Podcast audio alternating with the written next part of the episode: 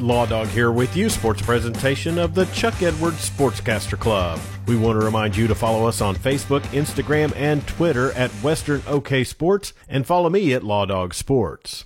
Watonga Athletics has hired Clint Benway as the new Eagles head football coach to replace Skylar Watson, who took the Carnegie head coaching job. Benway is a Watonga native and has been coaching for 23 years as a coordinator and assistant. His most recent stint was in Seagoville, Texas. Benway's assistants will be Tommy Kidwill and Thomas Lazenby. We visited with Clay Conley, the New Hammond Lady Warriors basketball coach, earlier in the week, and we recently caught up with New Hammond boys coach Larry Johnston. Johnston comes from Roff, where he went 52 and 11 over the last two seasons and a Class A state title in 2010. He replaces Tate Beer. The coach talks about coming to Western Oklahoma. We've had, like I said, coming from Roff, we've been really blessed. I mean, the Lord's blessed us with lots of lots of good teams, good players, and uh, just it was the right right thing at the right place, and I just felt like this is where we were where we were called to be next and I mean we're excited to go and ready to be warriors. Johnston says Hammond's tradition attracted him to make the change. The facilities are incredible.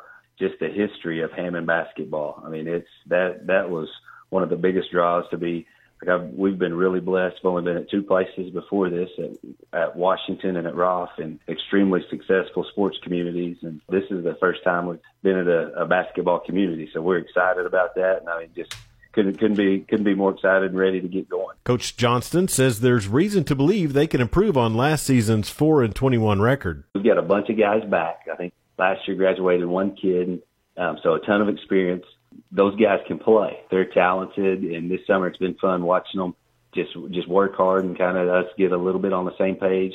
And then uh, one of the big big things that's going to make a big difference, we've got some freshmen that could really play too, that are going to be instant impact guys. Johnston sits at 84th on the Oklahoma boys basketball all-time wins list at 306. His Tigers fell in the Class B state championship games in 2021 and 2022.